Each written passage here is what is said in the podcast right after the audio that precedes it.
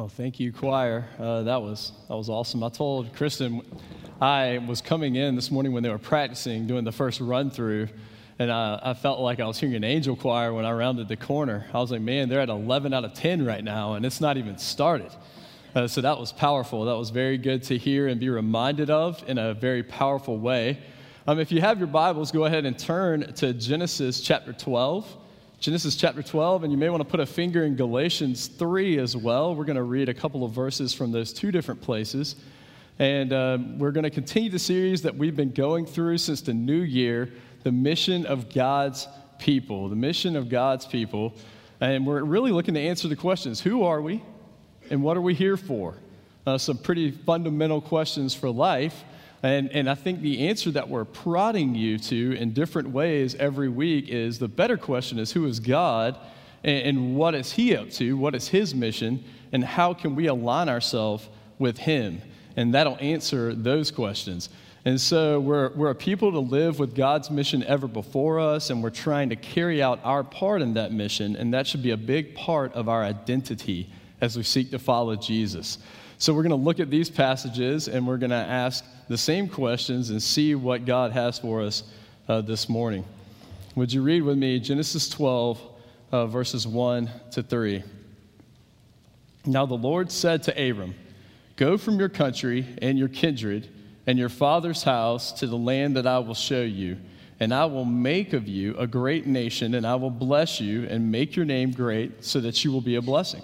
And I will bless those who bless you and him who dishonors you I will curse, and in you all the families of the earth shall be blessed.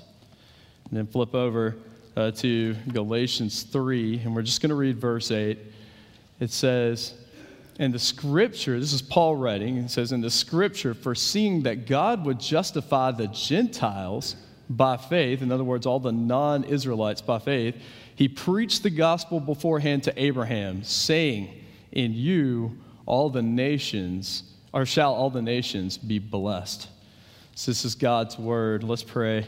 Uh, Father, there's so much about what you're up to in these verses, and there's so much that we can learn about our own purpose as, as we look at them. So, Lord, would you help? Would you help us this morning to have eyes to see what you're plainly telling us? Help us to know what it would look like to live more in line with what you're doing in this world. God, we ask that you would do that. In Christ's name, amen. All right, um, many of you know, um, I think most of you know who I am. I'm Jonathan Garrett. I'm the pastor of young adults. Uh, many of you know I have some young children, four of them to be exact, uh, five, four, almost to eight months. So my hands are full, I'm busy. And um, sometimes when I can look around our, our house that isn't that big, and I can look in my wife's eyes, and she's giving me this look of, you have to take some of them somewhere for a little bit of time. And you just got to get them out of my hair. And I see that look. I know that look when I see it. And so if I ever need to run errands or anything like that, I'll, I'll take the kids with me. And, and sometimes I can, you know, have the time and the, and the goodwill, I guess, to stop and get them a little treat or something along the way.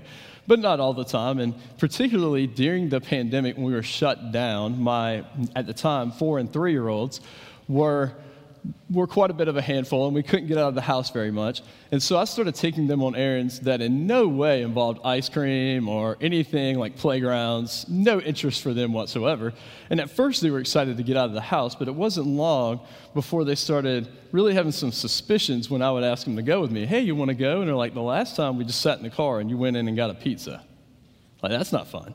And so they started asking these questions. The first question they would ask as soon as they say, Who wants to go in the car and do something with daddy? They'll say, What are we doing?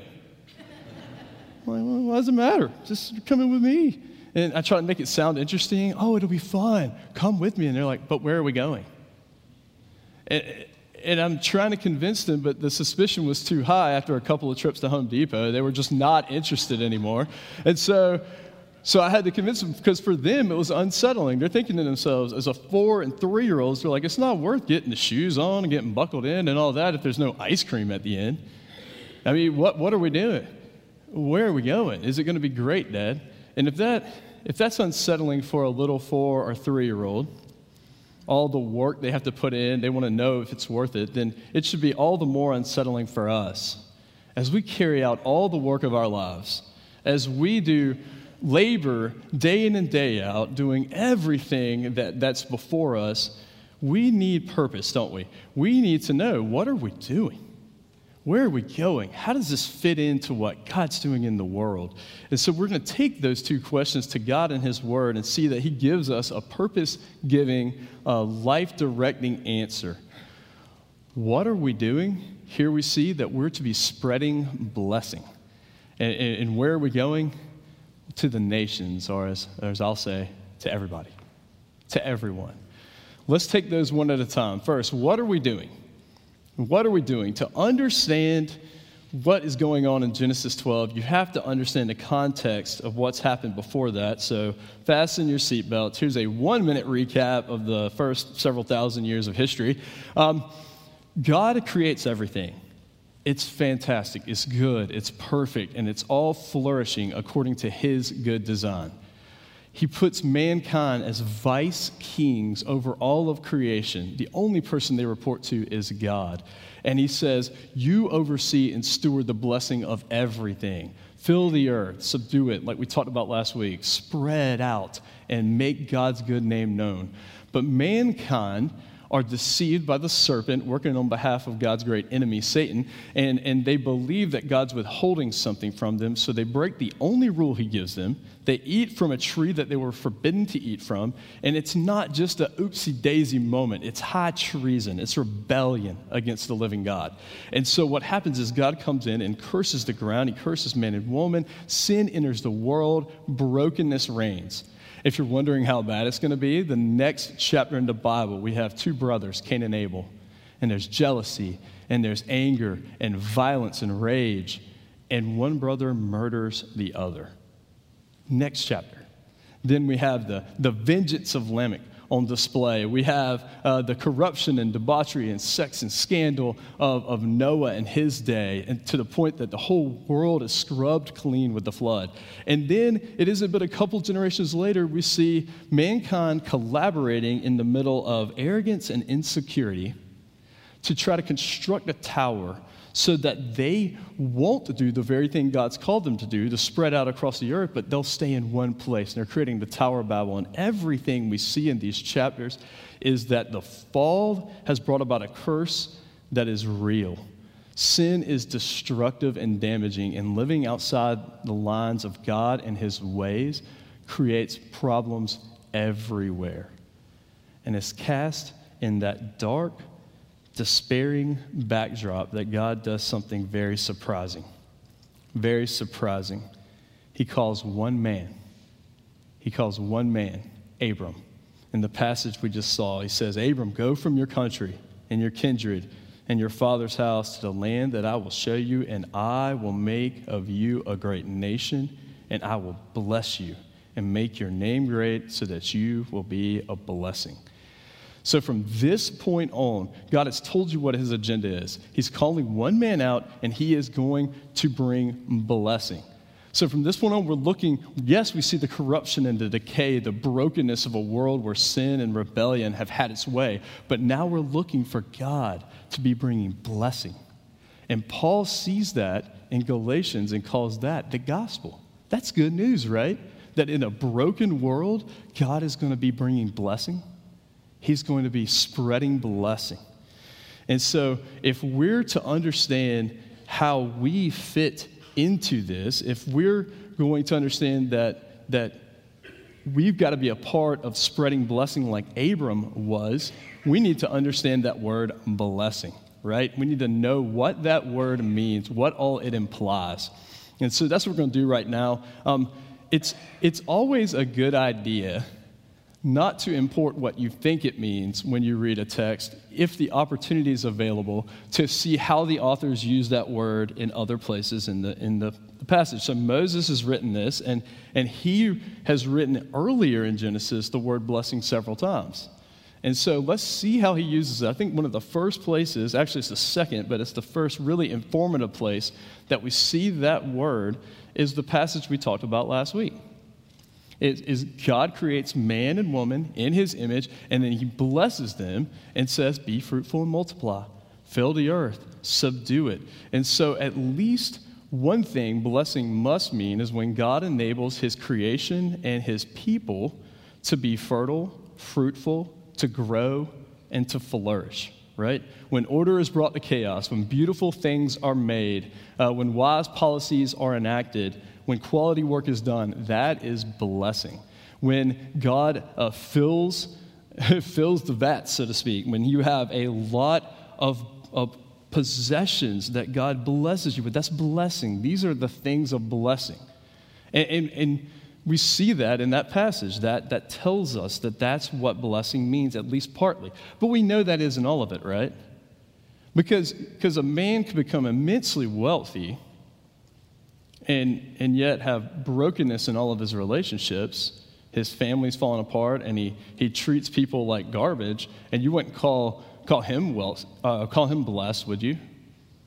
I mean, he's experiencing flourishing in some areas, but there's more to it than that. And that's what Genesis says as well. The next place we see blessing is God blessing the Sabbath. What is the Sabbath? But a day that is set aside for the focused worship of God.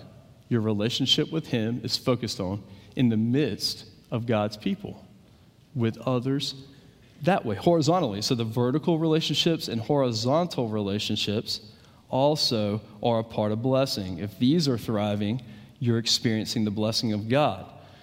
So, so we have to, to know that relationships are just as important as the flourishing of the work of our hands.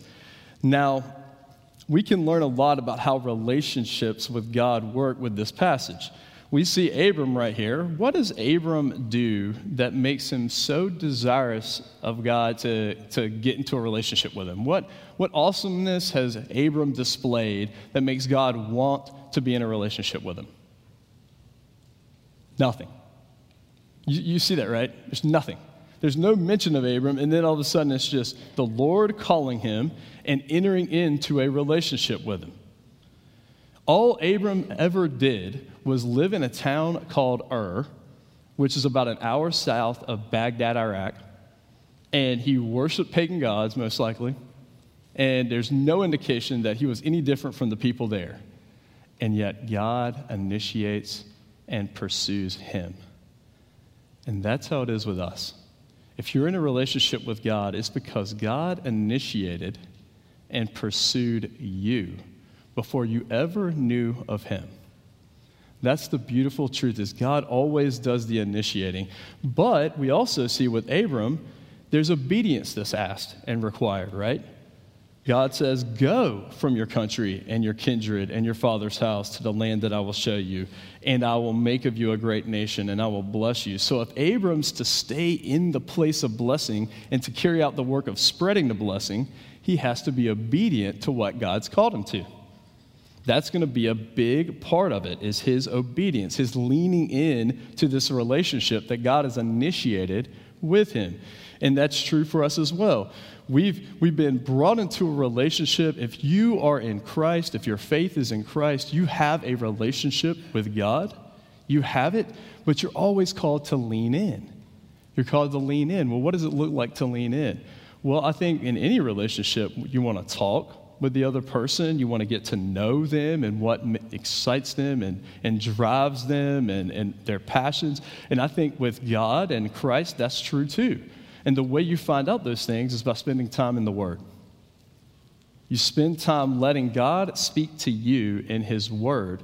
And in doing so, you're learning about God, what makes Him tick, what, gets, what He gets excited about, what He hates and in all of these stories and in the big story, you're familiarizing yourself and, and centering your life upon this relationship that you have with Him, right? Now, it isn't just about picking the Bible up, throwing it open, and hoping something happens. You have to be intentional about it. Um, I think there's many, many great Bible studies that you can do. One that I would recommend, New Morning Mercies from Paul Tripp, is fantastic if you want to get started somewhere. Just reading the Word and beginning to have it have an effect on you. It's a great morning devotion, but there's so many. Ask the person next to you. They may have a great suggestion if you don't know where to get started.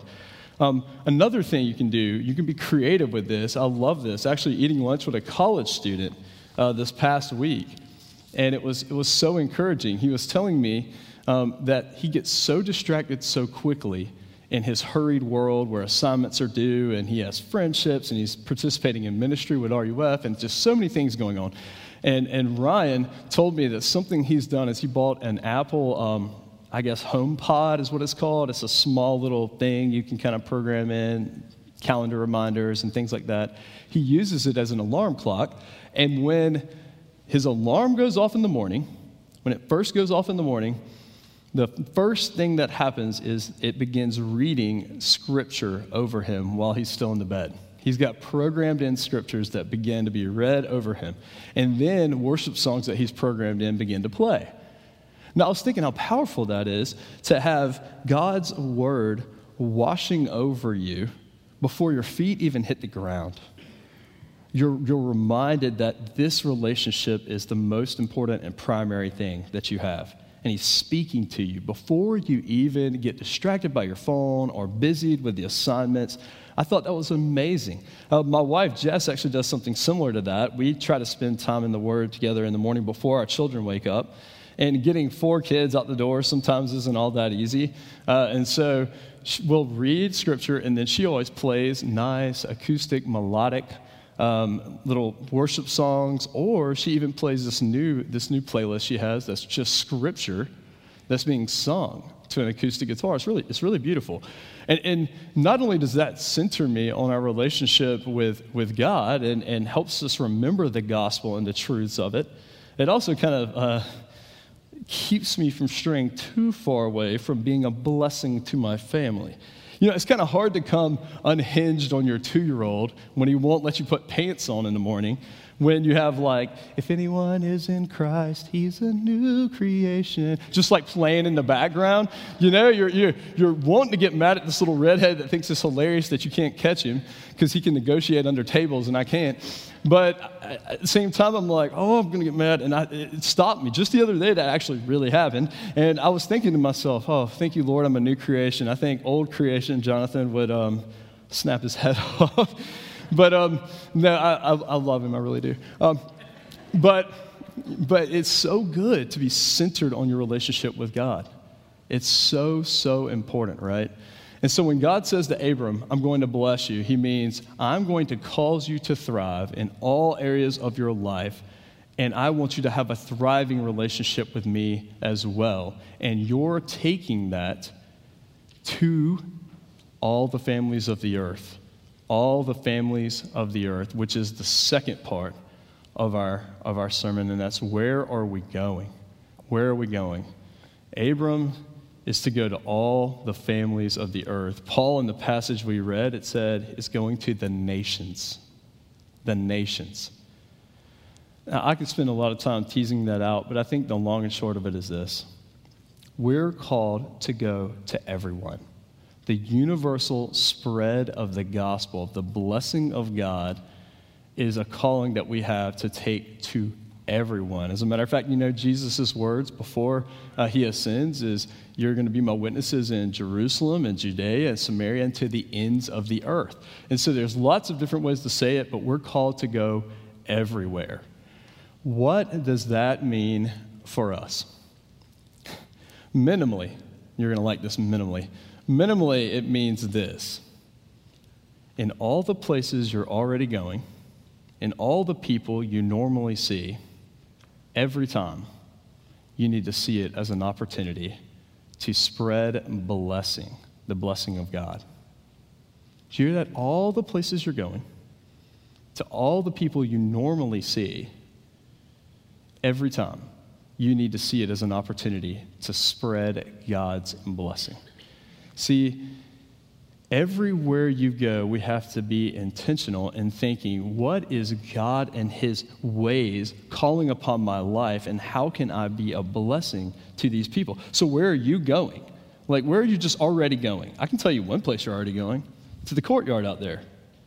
When we finish, you're going to get up and you're going to walk out there. Will you be a blessing? Will you be a blessing? Will you look for the person that's hurting and, and, and talk to them and listen? Or the person that's lonely and, and be a friend? Um, will you encourage instead of complain? Will you, will you be a blessing there? Will you be a blessing at home? Will you look to, to take on the tasks that are given you at home? Uh, teenagers, there's not many that are on retreats, but when you're given responsibilities, are you going to own it? Are you going to own it and do it with joy, or are you going to be a complaining person about it. That, that, will you be a blessing? Uh, when you go to work, will you use the gifts God's given you and the way He's designed you to creatively bless the places that you work and, and the customers and the company that you work for? Will you be a blessing where you go? That is what we're called to do. Whether you're an attorney or a mom or in construction or a student, whatever you are, we're called to be a blessing in all those places.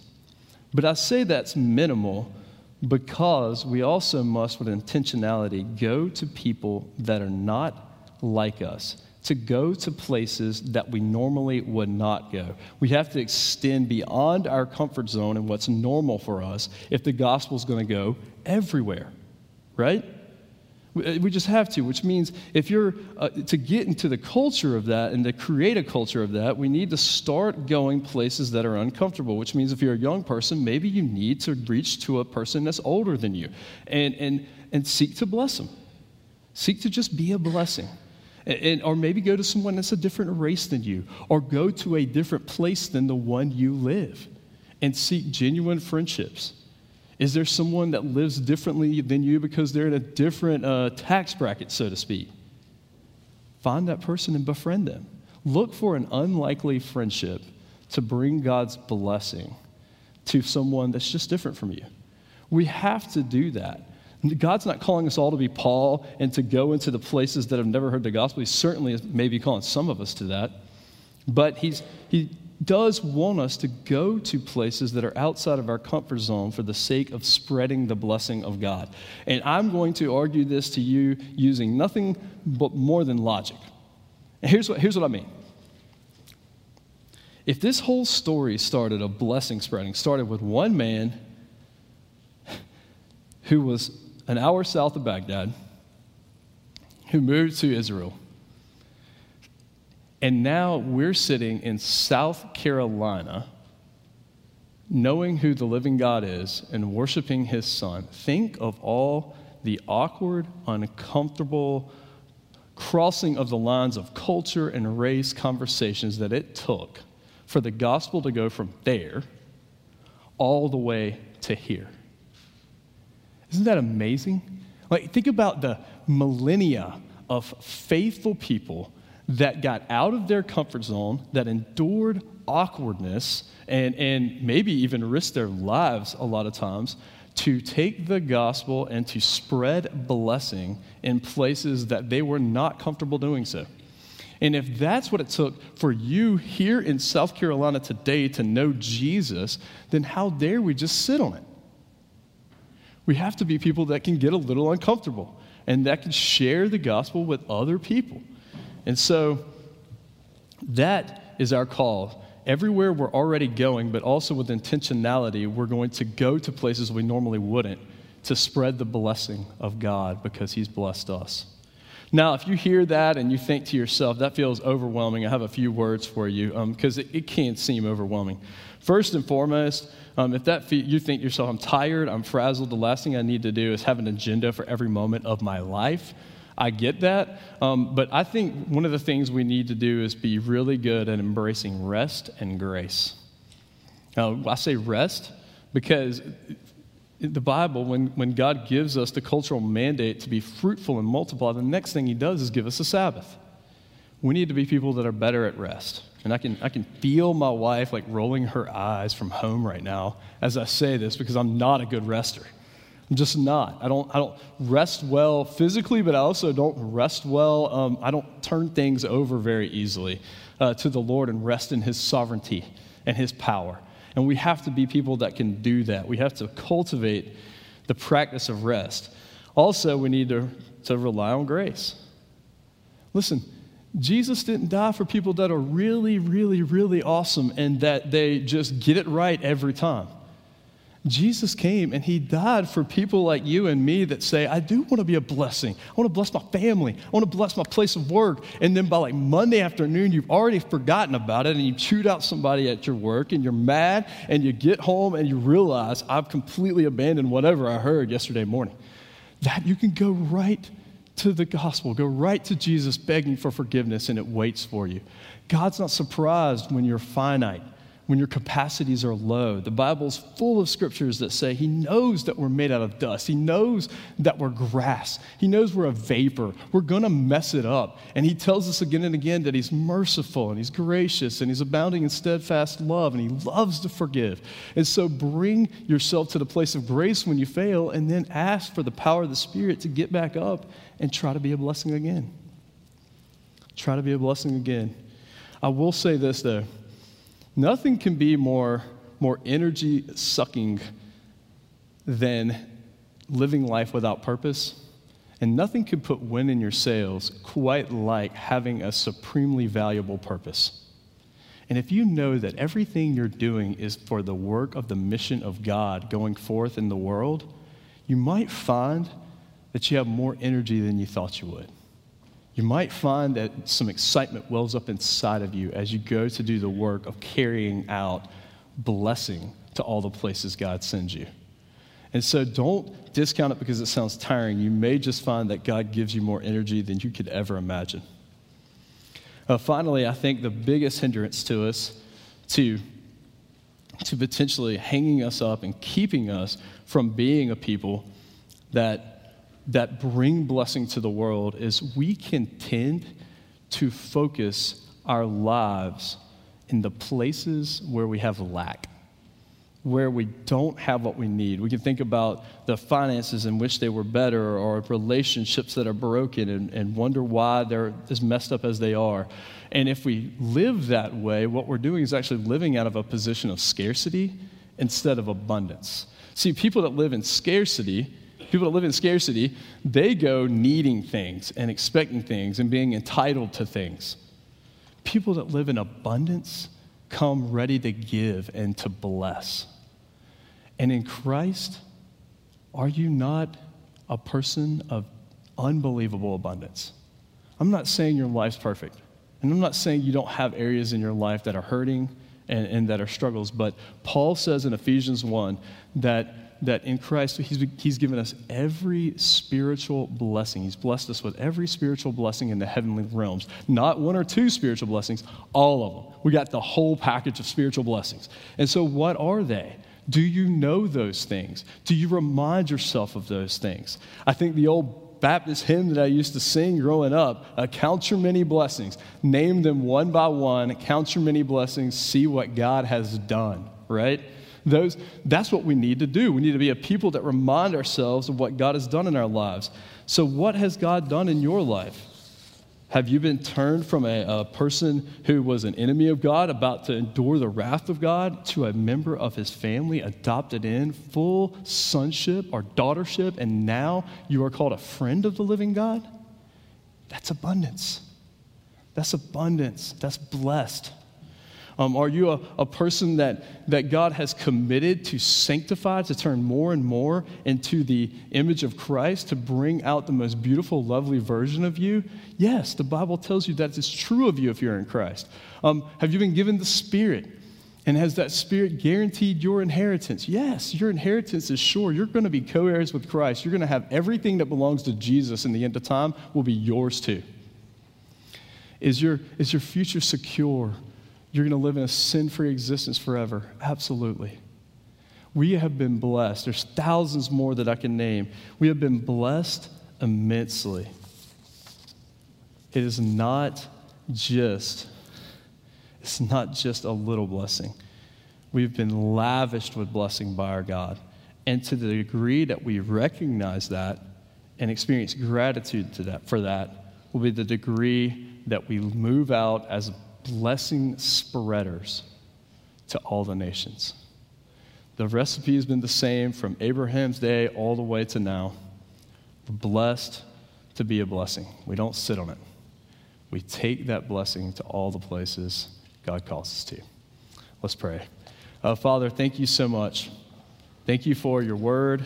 Thank you for this uh, great call to, to take the ways that you've blessed us, that you've shaped us, that you've, you've allowed us to be in a relationship with you. You, you call flourishing in our lives. And Lord, you call us to take that everywhere, to everyone. Lord, would you help us? Would you help us see all the opportunities that abound around us? And Lord, would you help us be a people faithfully obedient to you and your call in our lives, bringing blessing everywhere that you take us? We pray that in Christ's name. Amen.